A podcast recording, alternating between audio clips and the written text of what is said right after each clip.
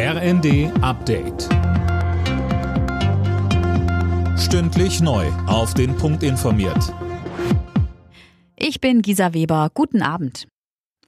Die Gasexpertenkommission schlägt neben der Gaspreisbremse auch einen Kündigungsschutz für Mieter vor, die ihre Energierechnungen nicht bezahlen können.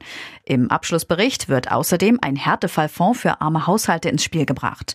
Mehr von Christiane Hampe. Sie sollen unabhängig davon unterstützt werden, ob sie nur mit Gas, Öl oder sonstigen Energieträgern heizen. Die Experten sprechen sich außerdem für einen Hilfsfonds für Krankenhäuser und Pflegeheime aus, die ja ebenfalls unter den hohen Energiepreisen leiden, aber nicht so einfach ihre Preise anpassen können. Schon übermorgen will die Regierung den ersten Teil des Unterstützungspaketes auf den Weg bringen. Dabei geht es erstmal um die Soforthilfe im Dezember. Der Warenhauskonzern Galeria Karstadt Kaufhof beantragt erneut Rettung in einem Schutzschirmverfahren. Es ist das zweite Mal in zwei Jahren. Dadurch soll eine endgültige Insolvenz verhindert werden. Konzernchef Müllenbach sagte der FAZ, dass voraussichtlich jede dritte Filiale geschlossen wird.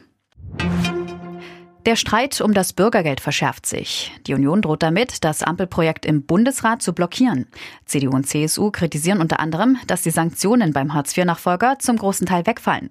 FDP-Generalsekretär Gieserei hat kein Verständnis für die Blockadehaltung. Er sagte bei NTV. Ich kann in dieser Situation nur empfehlen, erst das Land, dann die Partei und hier sich zu profilieren auf Kosten des Landes. Davon würde ich der Union dringend abraten. Aber sie ist gerne eingeladen und wir sind bereit, mit der Union nochmal über Details zu reden. Aber ich würde dringend davon abraten, hier die sozialpolitische Debatte in unserem Land so scharf und parteipolitisch zu führen.